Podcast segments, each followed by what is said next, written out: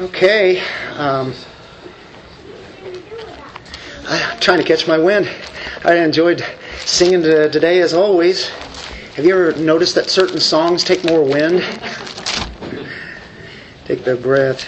Yeah, Rebecca was saying today about um, she didn't know if, how much breath she would have, and uh, I'm thinking, boy, she did good.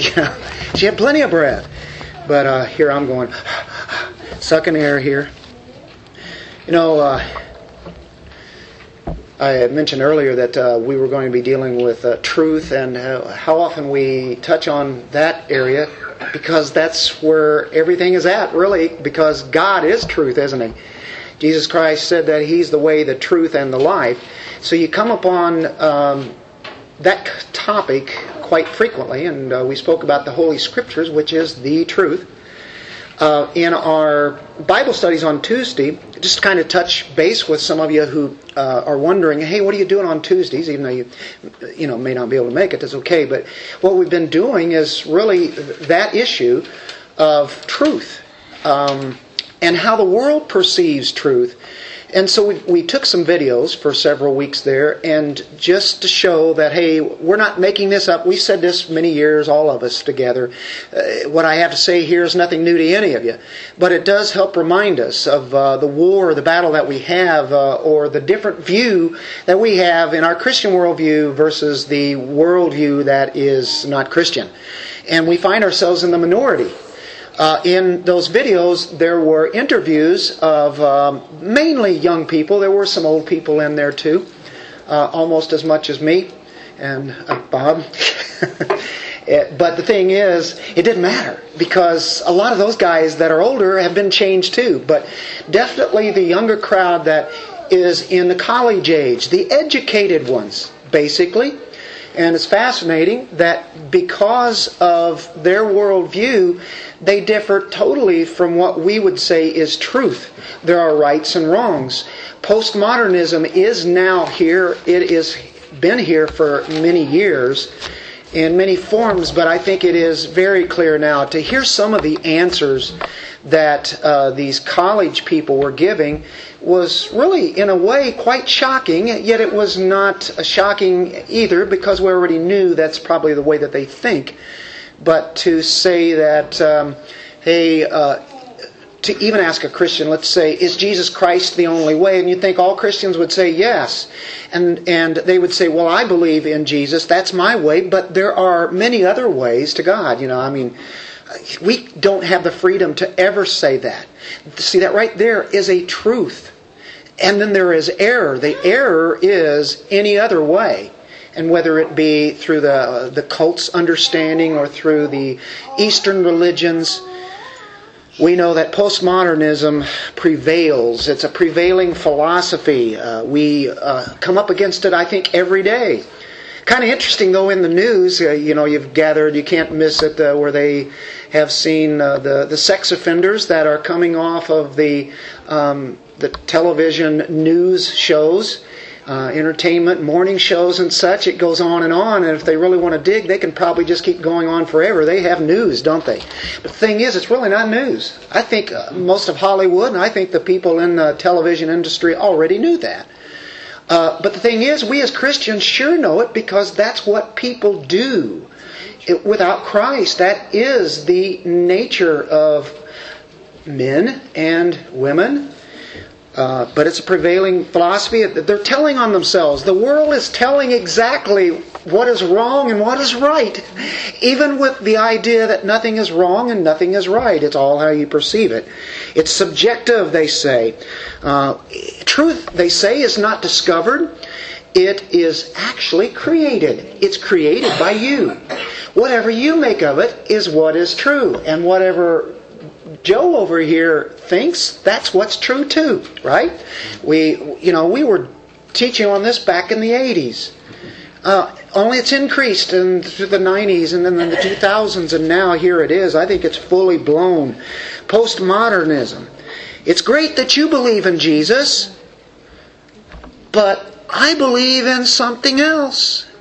And so goes the Christian realm. George Barna claims that 53% of those calling themselves born again Christians, people who would say they believe in Jesus Christ, do not believe in absolute truth.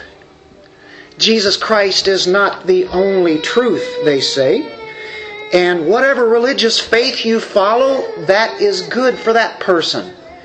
And so that is how it goes. And that's uh, made a strong push towards tolerating, right? We've discovered that word many times lately in the last few decades, I think. Doctrinal truth is now played down.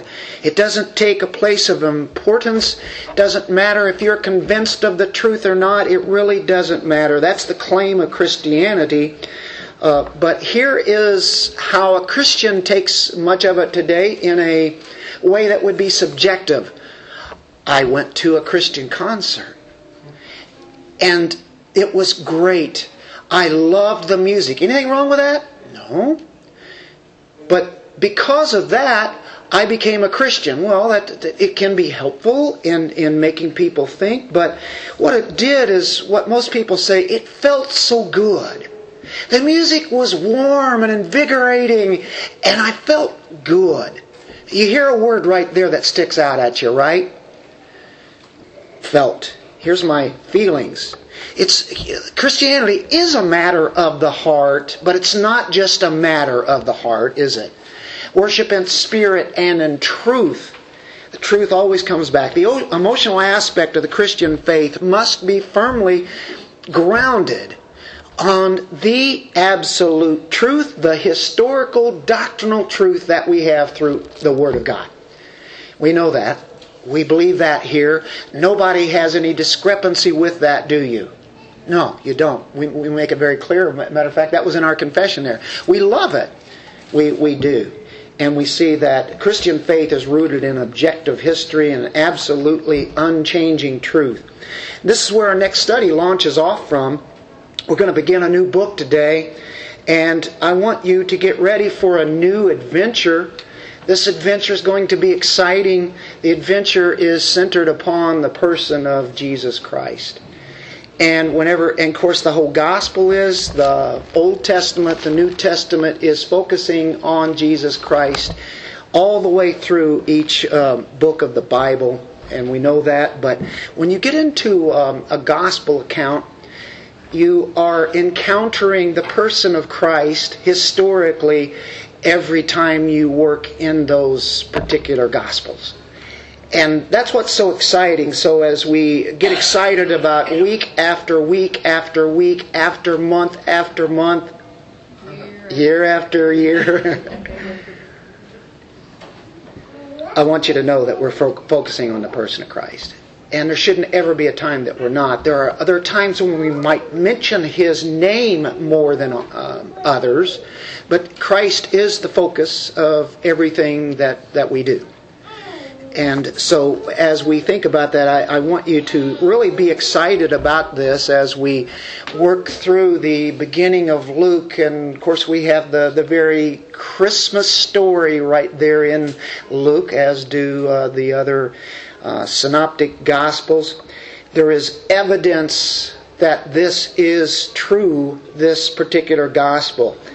And without a doubt, unequivocally, we have proof that this is absolutely true. There aren't too many things that you can say this, well, this is absolutely true. Whenever somebody has a writing or it's in a, in a book, but in the, the scripture and in the book of Luke, he proves it right from the very get go. He proves that this is true. And uh, of course, we'll be looking at that today, the first four verses, which is. Uh, going to be something that we will focus on, and uh, it's kind of like a preamble. Uh, there are accounts of Christ by witnesses. Uh, we know in in some places we see where they're like you think of 1 Corinthians 15, you think about the uh, thousands of witnesses that are there, uh, giving the objective truth as they give an eyewitness account. The truth is objective and it challenges the very heart of postmodernism. Everything that we do here challenges everything that postmodernism is about. Postmodernism is deep into our schools, not only just the colleges, but all throughout school, from preschool all the way on up. And that is an agenda that has been set forth for many decades, actually, but it has really now made an impact on, on our kids. So we have to be uh, cognizant of that. This truth is objective. Uh, uh, postmodernism, no absolutes. Luke is really concerned that people would see this as absolute truth. To have no doubts in your mind and somewhere along in our Christian walk, very early probably, we've had some kind of doubts, and maybe some of those doubts are put away in one second. You know, you think, well, how do I really know that this is true? Yes, I've got a Bible, and it's all really good, and I agree with it, but how do I really know it's true? And then you immediately think, well, yeah, it, it is true. I may not know all the facts about it, but uh, I know it's true. Okay, what we want to do is turn to this gospel and let's go into the very first chapter and the first four verses.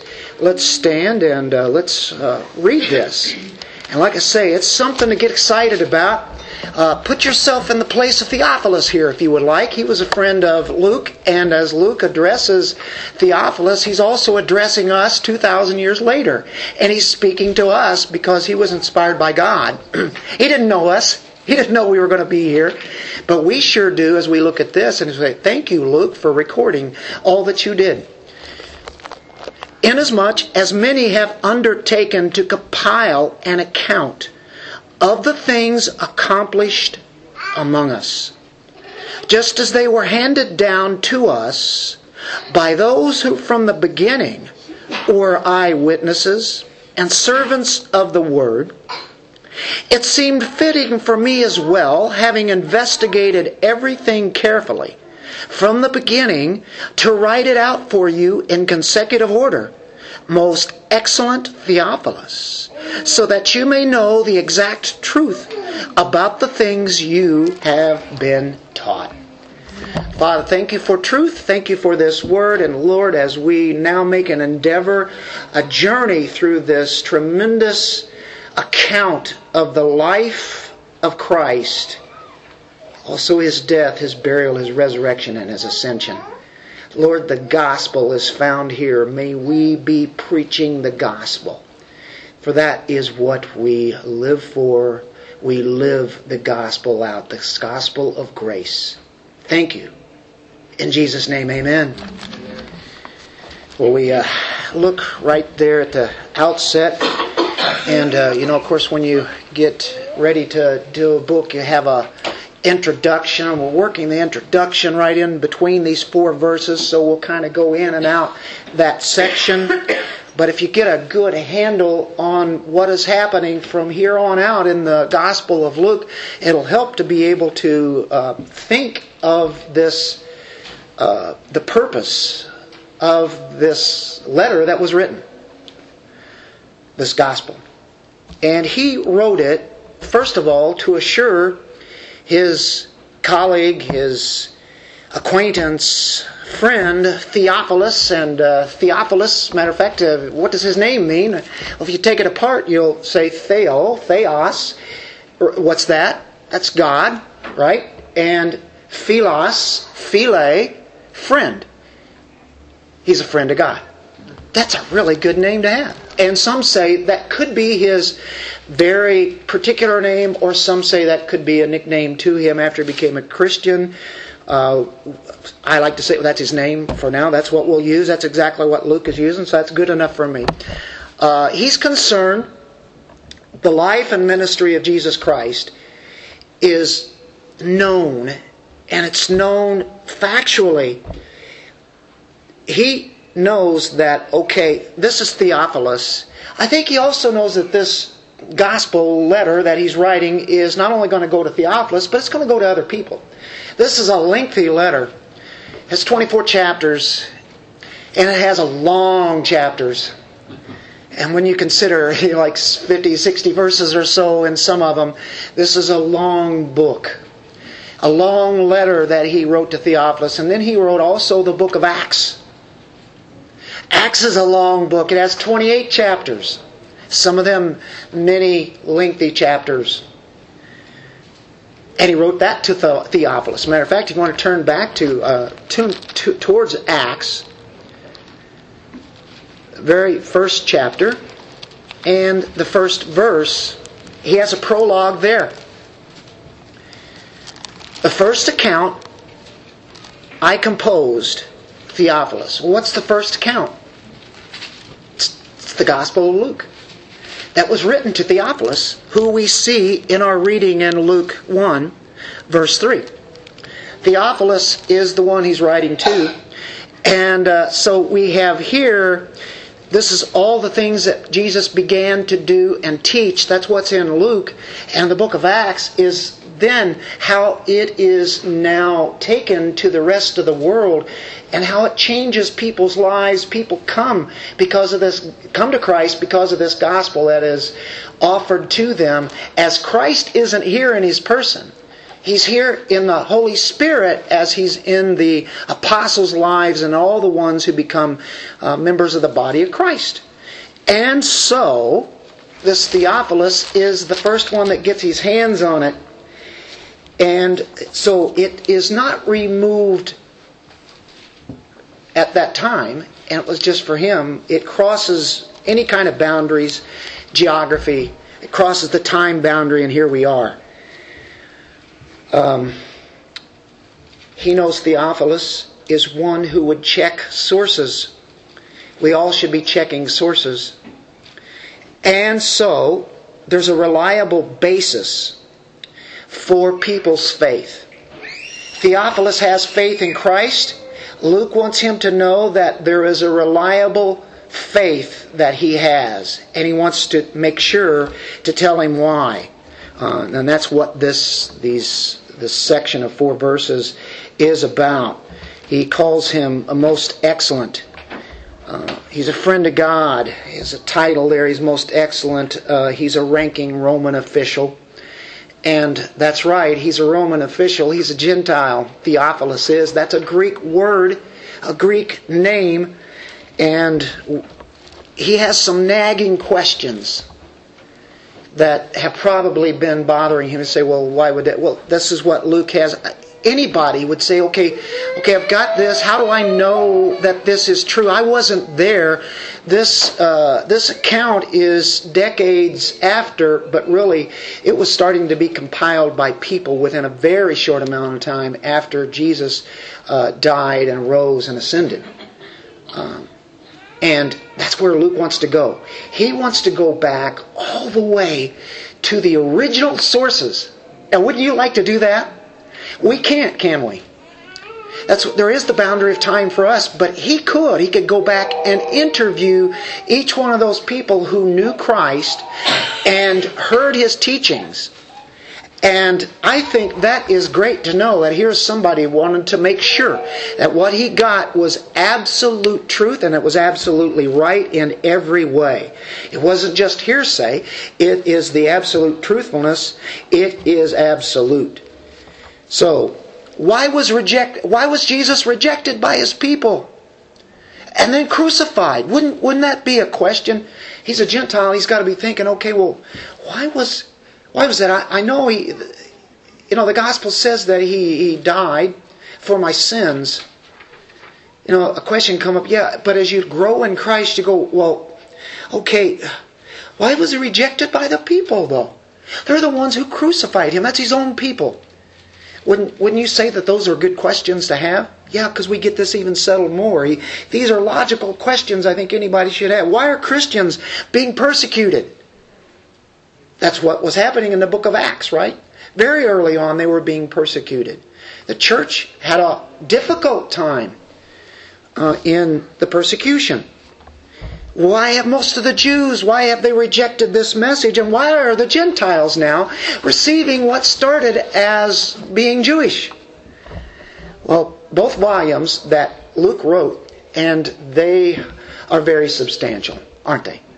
Luke and the book of Acts those give quite the credence and the validity to this gospel. It's the same author in both volumes. By sheer volume, Luke, who is also a Gentile, wrote more of the New Testament. You ready for this? Than anybody else. Just a little bit more, actually, or it's really close. It's almost equal to Paul, but if you take, yeah, he wrote two books, but in those two books, look at all the verses there are in those two books. He's considered to write, to have written one third of the New Testament. When you've read Luke and Acts, you've read a third of the New Testament. Paul wrote a third of the New Testament. Here you have the life of Christ by Luke, and then here's what here's what it did after Christ was in heaven now, reigning. And there's the church there being led by God's Spirit, and we see how it marches on to the rest of the world. So he takes it from the very birth of John the Baptist and Jesus all the way to Rome, to the rest of the world. That is lengthy, isn't it? So we have a tremendous writer here. Matthew, Mark, and Luke wrote the synoptic gospels. Some of you, that might be a brand new word to you. It uh, is related to synonym. And if you remember back in the grade school days, synonym means to be the same as. That means Matthew, Mark, and Luke are very similar. That's another word for it. It's, they were similar to each other. Matthew, Mark, and Luke. You say, what about John? Well, he wrote a lot of different things that Matthew, Mark, and Luke didn't. And, and there are reasons for that. Of course, God, the author, the Holy Spirit, knew exactly what needed to be written and when. John took uh, um, kind of a different approach, but he's still showing the life of Christ, and he includes a lot of things that we need today. He shows the deity of Christ in there. Uh, most scholars believe that the Gospel of Mark actually was written before the Gospel of Luke. You say, okay, and they can argue about it, it doesn't matter, but if Mark did, that means Luke actually borrowed a lot of material from guess who? Mark. Now, today, you know, we're giving a lot of facts and we're giving a lot of background here, and almost sounds like a lecture. It sounds like a Bible study here. And I hope that's okay. Because if we have this, that helps, this then helps us as we go through this book. Uh, these little facts, I think, can really help us and see how you know God used uh, all of these things. Uh, nearly half of Mark's verses are in the Gospel of Luke. Half of them. That's pretty synoptic there, isn't it? He borrowed from Mark. Mark was probably one he went to. Possibly could have read Mark's gospel. He definitely, I would say, would have spoken to him, talked to him as a, as a witness. Now, when you when you think of the different sketches of the life of Christ, each one has a different purpose in the Gospels. And of course, Matthew, it's, um, I think, very much noted down through the years that Matthew is the one who starts with a genealogy. A king has to have a genealogy. Matthew is writing to the Jews to prove that Jesus is the Messiah. And he starts right off in the very first chapter with that genealogy. And so that is really key there that Jesus is Messiah, the King of Israel. Mark was written with a view that was to hit to the Romans. And we did the Gospel of Mark not too uh, long back. It's probably been a couple years ago or so. Three, maybe. I don't know. Things just fly by. Sometimes I have to ask people, do you remember if we did this book or not? And if I can't remember, they can't remember, I'm going, okay, what's, what's the harm of doing this before? But I, I know that there are some sitting here that have gone through the book of Luke with us. We have covered every I don't say this braggingly. Matter of fact, I go, wow, how did we do that just in our short time? How did we cover every book in the New Testament? We should, still be working at that. But uh, we, we covered every book there, and some of them maybe twice. Uh, maybe some of them even more in different settings. The book of John, for instance. But um, Mark, a very quick uh, action type gospel, if you uh, probably remember that. In Romans slant, it's about the suffering servant. He's a servant there. The book of John, uh, not a synoptic gospel, it is a gospel, but uh, he is proving the deity of Christ. He shows that Jesus is the Son of God, and you'll see Son of God all the way through there. In the book of Matthew, you will see the Son of. Um, what, who is it? Son of man. The Son of who? Well, John's the Son of God. Luke is the Son of man. Mark is the son of. Do You remember that? Well, in, in Mark, what do you have? You have a servant Savior, and of course, in, in the in the in in the Matthew, you have the Son of King, right? So you you have a king and you have a what? A servant, and then in Luke, what do you have? You have man, and you have who? God, in the book of John.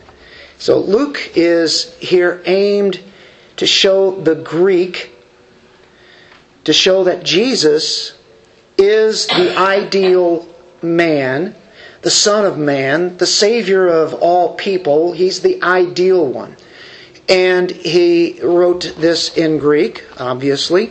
And he's writing it to Theophilus, one who is a Greek. He's a Gentile in the midst of what had been a Jewish movement. Gather that. And so it probably seems that he was asking, well, okay, I'm a Christian. Should I be a Christian? These people are Jewish. Uh, had really God called all the nations to Him by even this a Jewish religion, it seems? And Luke will show that Jews and Gentiles alike are saved by Christ. And uh, this is the hope. This is the hope of the Gentile. It's the hope of the Jews. Would God really save through a ministry that ended with crucifixion? I mean, if you're a Roman soldier, you knew about crucifixions, right? Theophilus, he knew that.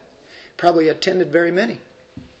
Uh, maybe he either assisted with it or he gave commands of how it was to be done, when it was to be done. Um, anyway, Luke writes this gospel and he explains the design of God how grace works and then how the will of God works through this Jesus, this ascended Messiah, Lord.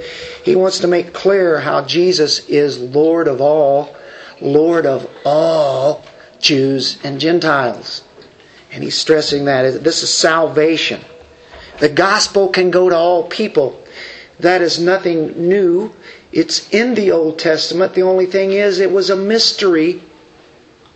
That mystery has been revealed in the New Testament.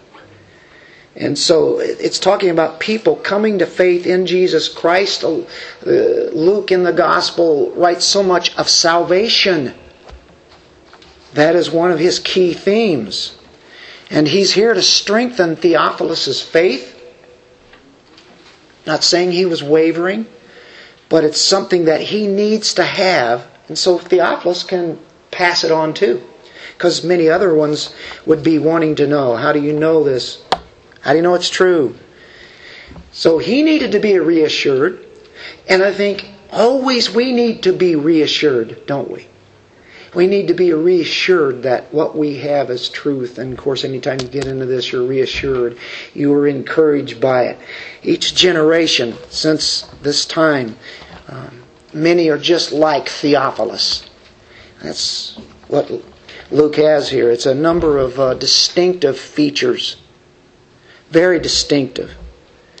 He gives more space to the birth of Christ and the infancy of Christ. He even shows whenever he was a, a young boy, at, like at 12 years old, he's at the temple whenever he had been left behind there as his family went on. And it was like they discovered that he wasn't with them, so they had to go back, and guess where he was? I had to be about in my father's house. This is Jesus, and Luke records that. Nobody else does. He alone mentions the ascension, Luke does, in the book of uh, Acts. And he traces the history of Jesus' followers through uh, that momentous uh, uh, events. And Luke has a, a, universal emphasis, the good news of great joy, and uh, he's the one who recorded Simeon's story, uh, his prophecies that this child of God, as far as the revelation is concerned, he is the salvation. This is Jesus. This is, this is who he is. He's a light of the revelation to the Gentiles. Luke records that. John the Baptist preaches. Luke records that. He cites in, that, uh, speaking uh, John the Baptist and early on in the Gospel of Luke, uh, out of Isaiah, that all flesh shall see the salvation of God. It will be taken to them. Luke saw that happen. He was part of that. As he's writing these things, you can see how he was guided that way. When our Lord begins to minister at Nazareth, Nazareth is his hometown, and they asked him to read the passage for the day. He read it, then he shut the scrolls up, and he started expounding upon the scripture. And uh, in Luke's gospel, we see that. He created an animosity by pointing out that Elijah was sent to a Gentile widow in Sidon, and that the uh, Gentile, uh, see, we're mentioning Gentiles here in a synagogue, that Naaman the leper, Naaman a Gentile, was cleansed. Huh. And so Jesus brought that forth. Luke records that in his gospel. And he talks so much about repentance and forgiveness of sins. So this is where we say he's a synoptic gospel, gospel, but he has his own unique way of presenting it too. So as he gathers up the information, he gives another slant that is very helpful. And we get to sit here today and have all four gospels of Christ. What a privilege it is. We have it right in front of us all the time. If we have a phone by us and, and if we need something to recall real quick, boom, you hit the phone and there it is, right? And how many different translations could you get off of that? Well, Luke is the only synoptic gospel to call Jesus Savior. Isn't that interesting? Wouldn't that be an automatic for all of them? Not necessarily. He alone uses the word salvation. These are t- Savior, salvation. Why? That should be all over the place. Well, God made sure that it popped up in the Gospel of Luke. He uses the word preaching the good news, which is only used once in other Gospels. And he alone is the one who uses in the Gospels the word grace. Luke alone. You'd say, these are key words Savior, salvation, and grace. Isn't that fascinating? We love the word grace. We sing songs about it, don't we? Were you blessed by grace greater than our sin this morning? You look at those words as you're singing along and you go, you know, it's, I feel like Alistair Begg. You ever heard him? Yeah, if you've heard him, you know he's always calling up songs. Sometimes it's hymns, sometimes it's, a lot of times it's secular songs. A lot of times it's Beatles songs.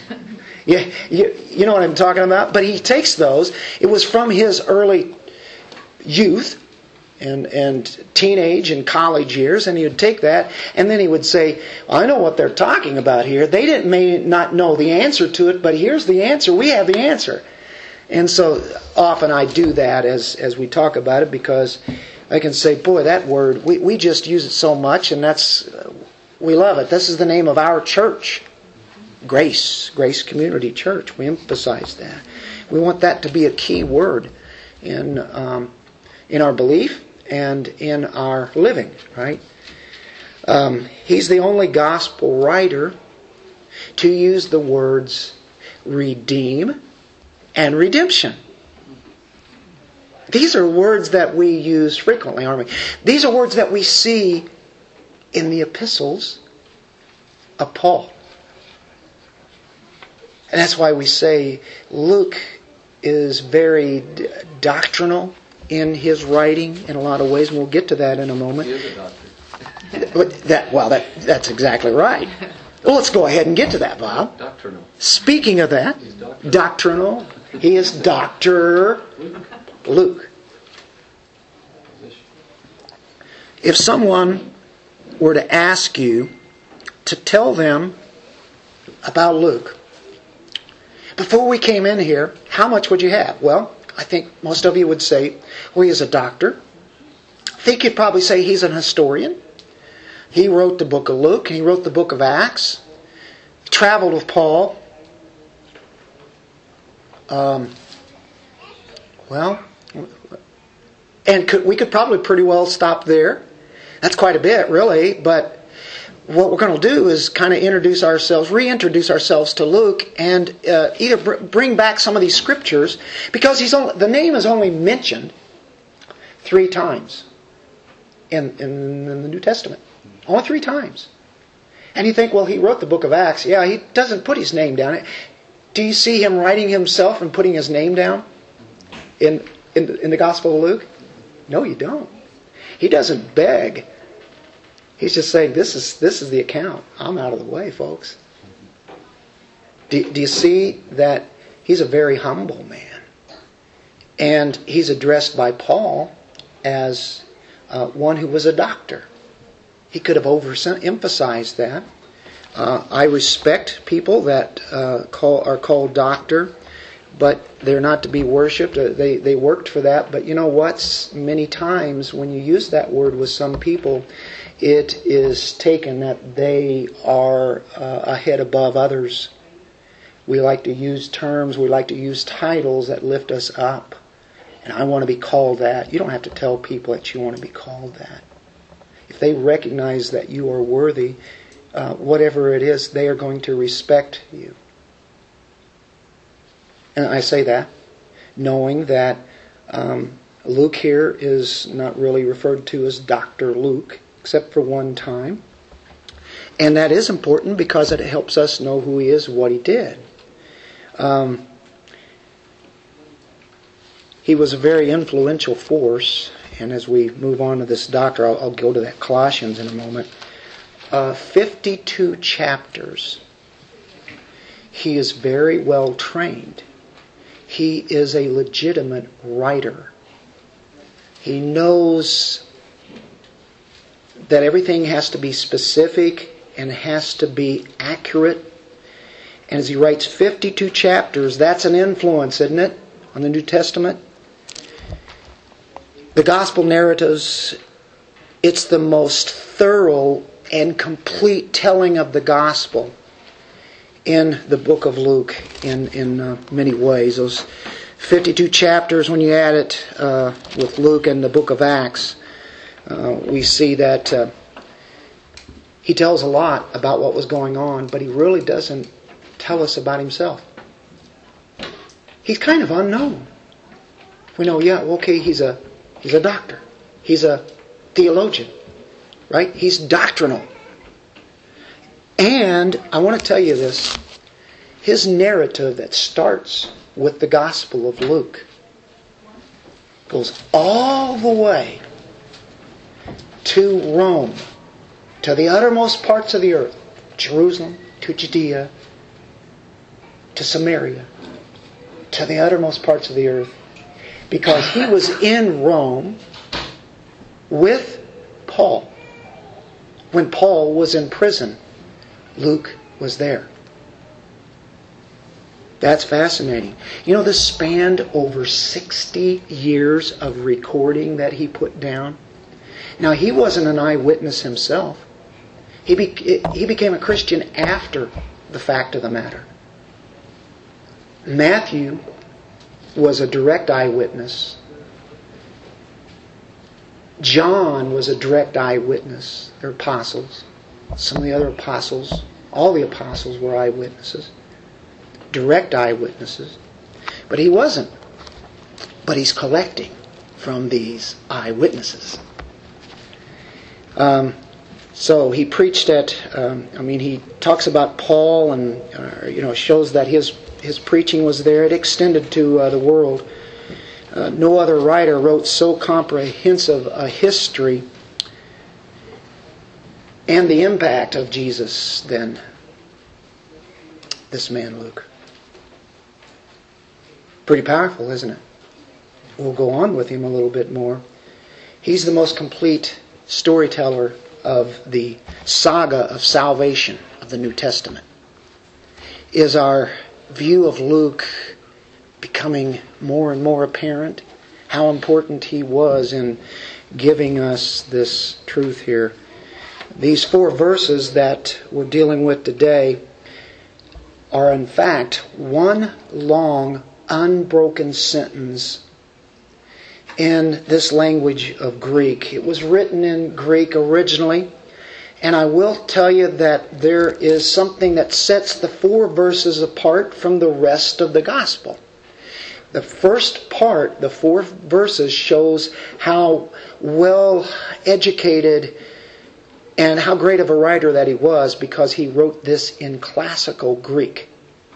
We have, when you look at the New Testament, it's usually called the Koine Greek or Common Greek. But he wrote these verses in classical Greek. That is what an elite writer with high significance, classic books that they would have written, would have been a prologue, and they would have started with classical Greek for what it's worth, this tells you a little bit about Luke. He's doing what everybody else would do as he writes to Theophilus, a Greek person. And to us, it wouldn't make any difference reading the English here, would it? But to them, they knew exactly, oh, this is a difference. The classical Greek and Koine is quite a difference. And so he, he's very literary in his writing here. Um, some kind of high level education that he had because of the handling of this form. Now, we say that he is a doctor, he's a physician. If you turn to Colossians chapter 4, we're going to say, okay, where can we see where Luke is listed? Yeah, we, we know that he's writing the book of Acts, but he always puts we I think uh, chapter 15 is where it starts. And whenever you see we in there, Luke is including himself with Paul and other uh, traveling companions. When Colossians, at the end of uh, particular letters, Paul would name some names that he wanted to, to point out, who this was to and such. And in Colossians 4, verse 14, it says, Luke, the beloved physician, sends you his greetings. And then he also mentions some other ones. He, he's called the physician, but also the beloved physician. You just don't pass over that word. Paul meant that word thoroughly. Oh, what would have Paul done without Luke? Right? God put him in at the proper time. So he's beloved. Now let's back up to verse 11. And also Jesus, who is called Justus, this is not Jesus Christ here, but who's called Justus. These are the only fellow workers for the kingdom of God who are from the circumcision, and they have proved to be an encouragement to me. And he mentions Epaphras there then, and then you see Luke in verse 14. So he's a beloved physician, and what else? A fellow worker. Side by side with Paul. He worked with, he ministered with Paul. That's something. You know, he, he just didn't write the book of Acts because he heard that these things were going on. He was right there in the second half of Luke. So he went through a lot of the same things that Paul and the other guys did too. Um, so uh, he left his medical practice. I'm sure that he put it to use with all the beatings that they had and Paul had, and you could imagine. Well, Luke had an interest in the physical aspects when he wrote the Gospel of Luke. You know that? The healings that Jesus did, I think he found quite remarkable. Matter of fact, he kind of gets into it a little bit. He recognized some things. Those miracles that Jesus did in the physical reality that he had heard of. You know, like I say, this, you know, he, he wasn't there, but it's like he's there as he gets the witness story, right? And uh, the healings that Jesus did, the miracles, uh, it was so unique. So Luke, Luke records that in a unique way. Um, so we said he's mentioned three times. We've seen it once. Let's go to Philemon, verse 23.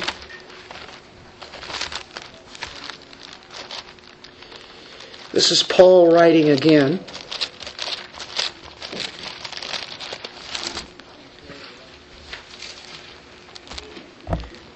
Epaphras, my fellow prisoner in Christ Jesus, greets you, as do Mark, Aristarchus, Demas, Luke, my fellow workers. There, along with um, Paul, you have Mark mentioned and Luke are together right there. There you have two of the gospel writers together with Paul. Mark and Luke and with Paul with these other ones. They're fellow workers and uh, they had they were definitely fellow prisoners. Sometimes they were prisoned, uh, maybe chained together, chained in the same place in, in, in prison the experiences that Luke must have experienced, I think, must have been quite incredible to him. He is probably saying, I left my medical practice for this. so that's the second time he's mentioned. We see him as a fellow worker, maybe a fellow prisoner. We see him as a beloved physician in 2 Timothy chapter 4 verse 11, this is the third time, the only other time. 2 Timothy is near the end of Paul's ministry. Matter of fact, he's about ready to die. 2 Timothy 4:11. Guess who he's going to mention? I'll give you one guess. Only Luke is with me. Where's Paul at? He's in prison. He's in Rome. He's going to get his head cut off. Only Luke is with me. He's writing to Timothy. Then he says, Hey, uh, when you come, uh, pick up Mark there, bring him with you. He says, Tychicus, I, I had to send to Ephesus to get those books the parchments. You, you remember this text, don't you? Luke happens to be in that text. That's three times. As much as he wrote, we see him three times. Fellow worker, fellow prisoner, beloved physician. I think we can know quite a bit about this man now. Didn't really say much about himself, but he did point out that he was a fellow. I mean, he he's there, as Paul brought it out. Over years and years, he had been with Paul, and probably, literally, hundreds, thousands of miles they walked together. Literally walked. Luke was also in a shipwreck near the book of uh, end of uh, the book of Acts. You remember that? That's some of the kind of stuff that he went through. He, he was a missionary. He was very kind. He was loyal, wasn't he? Are we learning something about Luke? Well, we might be reminded. You probably know these things. oh, that's right. But isn't it good to be reminded? Because that's really what the Word of God is always doing. Because there's so much here that we can't possibly always having all of these thoughts all the time in our forefront, can we? That's why we seek the Word of God as much as we can. But yet there are things that we can tend to, oh, I forgot. Yeah, I, I uh, Peter said, I do this to remind you of these things, right? He's brave. He has a sympathetic heart. So he's a doctor with all of that. He's an historian. We really have to appreciate him being a historian. We know a lot about him as being a historian. We know about those two volumes of history that he wrote uh, going back to Luke, Luke 1 through 3, let's read this again. And as I go through, probably some of the rest of this, it's going to be referring to where we were at, but this is history. Uh, the gospel is historical. Jesus is historical. That means Jesus was real. He was in history. He lived here. And we have accounts from people who never were Christians that at least talk about Jesus because a man like him had to make an impact on people whether they wanted to believe in him or not. Josephus being one, a Jew who never trusted in Christ. Tacitus, other historical writers uh, from Rome and thereabouts. And here's Luke. Let's read the first three verses. Inasmuch as many have undertaken to compile an account of the things accomplished among us, just as they were handed down to us by those who from the beginning were eyewitnesses and servants of the word, it seemed fitting for me as well, having investigated everything carefully from the beginning, to write it out for you in consecutive order, most excellent Theophilus Here's the historian. I'm writing a true, legitimate history. I want you to know, Theophilus, this is not anything that I just kind of threw in here or somebody told me to, that, that this was it and then that's it. I had to check these sources out. This is a sort of uh, putting your footnotes right at the front of your message. Uh, any kind of writing that you do, you you know, we are to have footnotes if you, if you uh, hand in a paper. They want the footnotes, don't they? Here's these footnotes. The events of Jesus' life. And it says here in verse 1 that they were the subject for many writers. You say, well, many? What were we talking?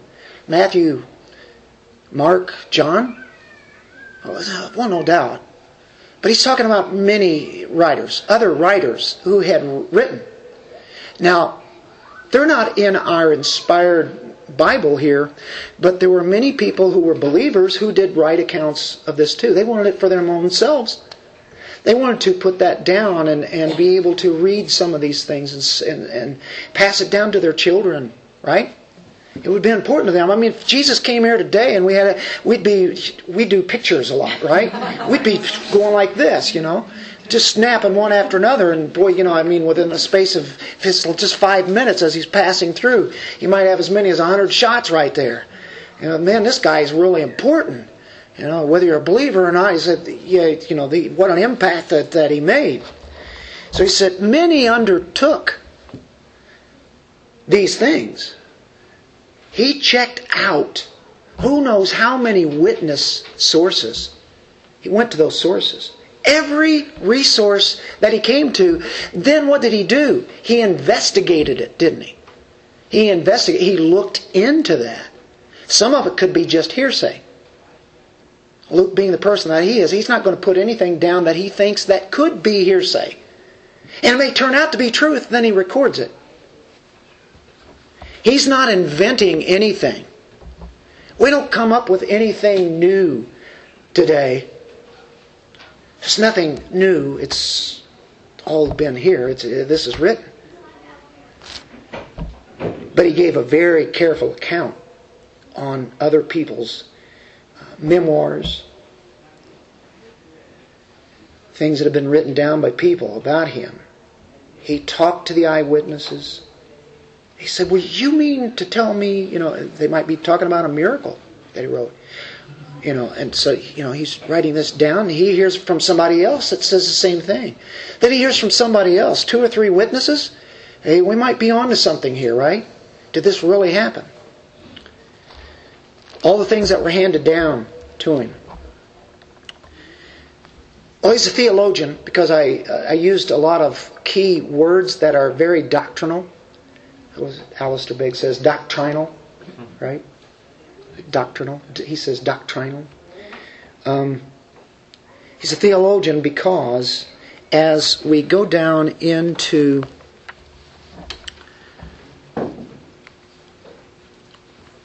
the end of verse 3,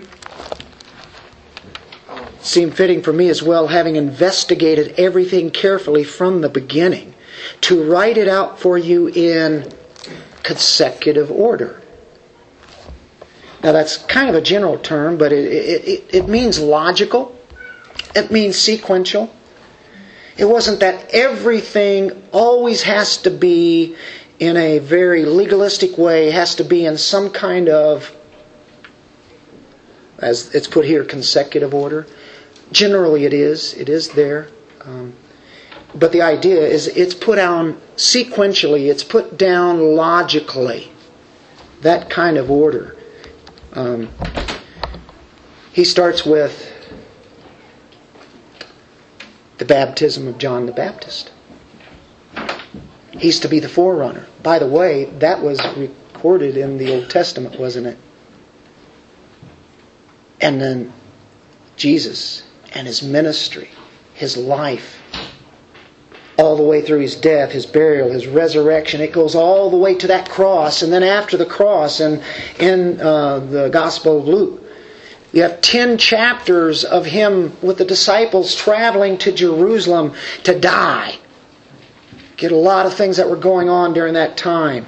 Uh, the cross, the resurrection. Sovereignty of God is definitely found in the book of Luke. Salvation to Jews and Gentiles, very much so. Holy Spirit, you will find in Luke. Christology, that's what it's all about, isn't it? The study of Christ. Justification, how about that? You usually look at Paul for that doctrine. Well, it's found in Luke. The cross, the substitutionary atonement, penal substitutionary atonement, the second coming. So we could say that he is a theologian for sure, as he's being inspired by God. And I got a feeling as he traveled with Paul that he got a lot of doctrine.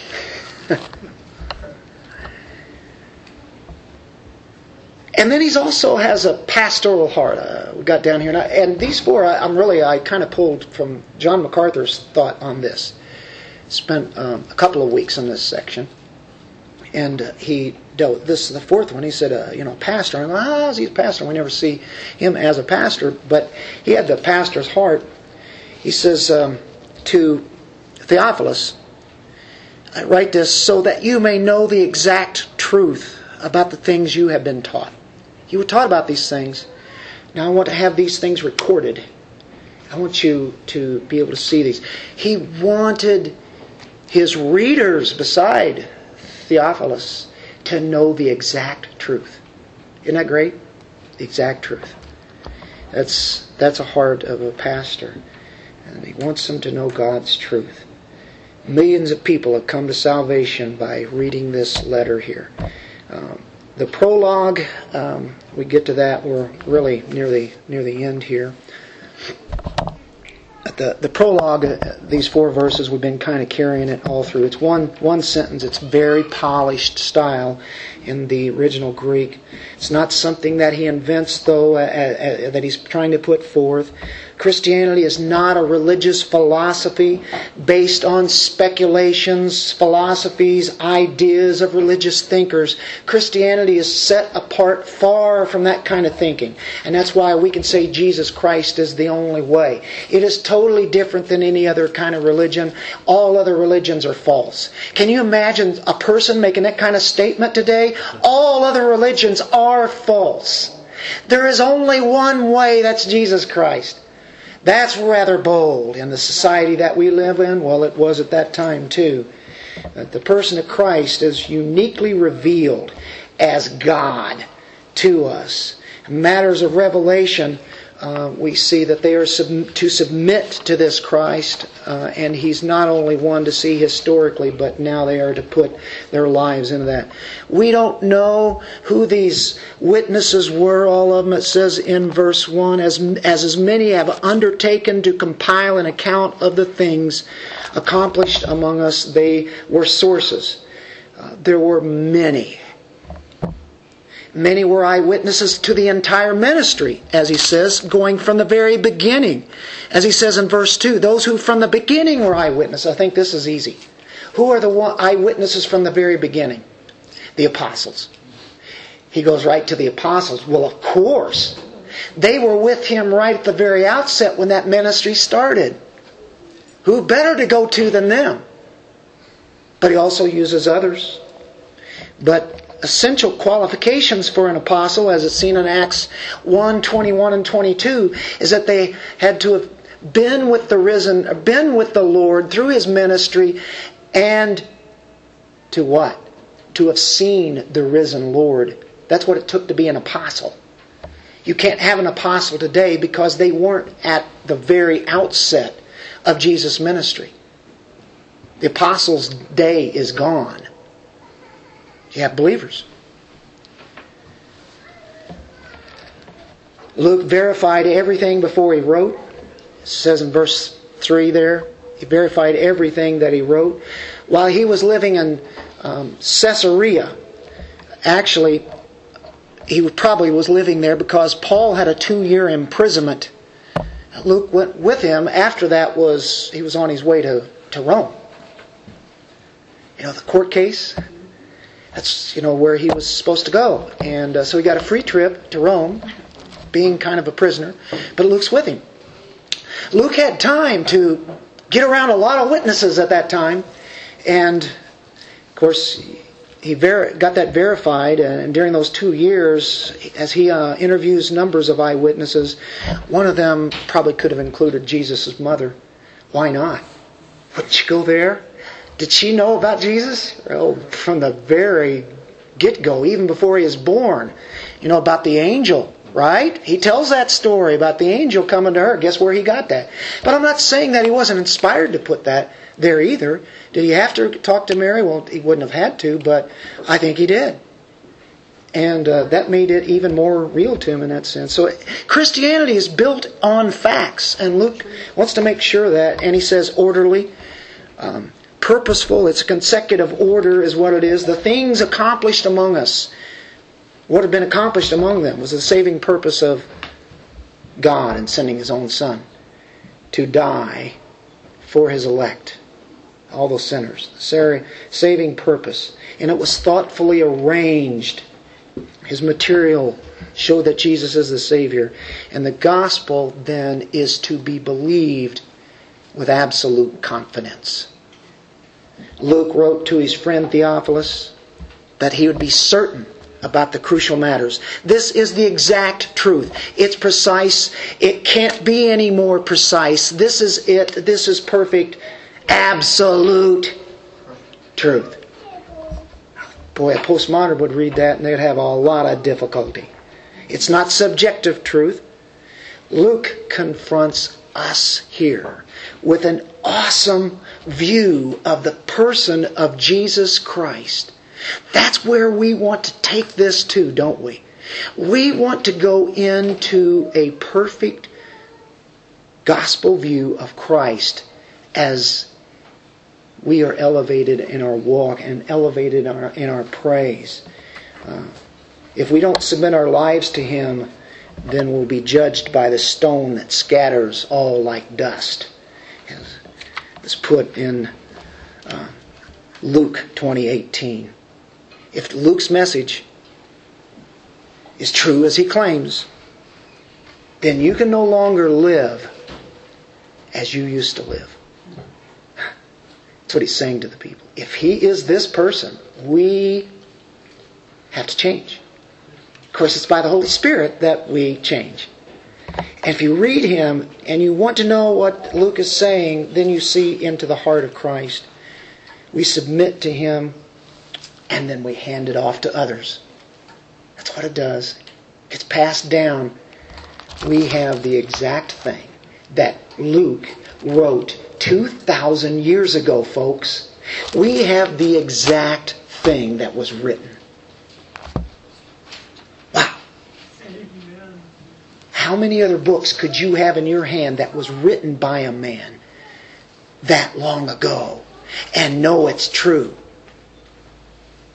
Now, if I started some kind of a story, I passed it on to Bob without any support to it, anything written down, he's going to get pretty well what I said, but he's probably not going to get it exactly word for word.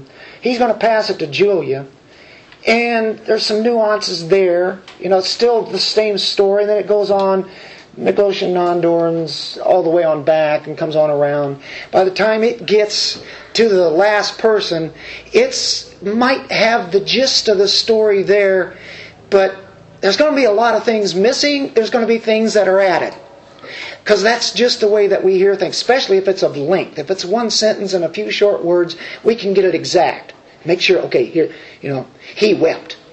He, wept. It comes back here. That better be he wept. But if we put more multiple words in it, now we've got we're going to have some changes. Well, the Word of God really doesn't change like that because the backing of the power of the Holy Spirit Granted, there are translations that will be differing that they never change from what it's really saying there. We don't have the original Greek, original, original Greek text, but we can go back really close, right? We have every reason to believe what we have is no doubt, without any kind of doubt, that this is true. We can pass it on to others. Um, Luke emphasized in one place Jesus came to seek those who are lost. It's about salvation, isn't it? To seek the lost. The things which you have heard from me in the presence of many witnesses, these entrust to faithful men who will be able to teach others also. Paul wrote that 2 Timothy 2 2. That's simply what our writer here, Luke, was doing. And of course, what we do, what we're doing here, we just we pass it on. We walk out of here. Guess what we do? It doesn't stop at the door. What do we do? We pass it on. Right? We looked at that. Let's pray. Father, what a privilege we have to hear about the gospel. And the gospel is seen through this study that we are embarking upon. May it ever make a change in all of our lives. We want to reform daily. You are transforming us. Thank you, Lord, for that. And we give glory to you. Thank you for these people here who are all learning grace, have been very gracious and dealing with uh, their families and people outside of uh, church and to people and at their work uh, as they have been witnesses there in so many ways. Thank you for these stories that we hear from Luke and, and also now as we as we see as you working in our lives. Uh, Lord, we remember you this morning as we partake of the Lord's Supper, uh, as we have remembered these things that Luke reminds us. We are remembering what your death, burial, resurrection, your life, everything, your ascension, and what you are doing now. We remember that. In your Son's name we pray. Amen.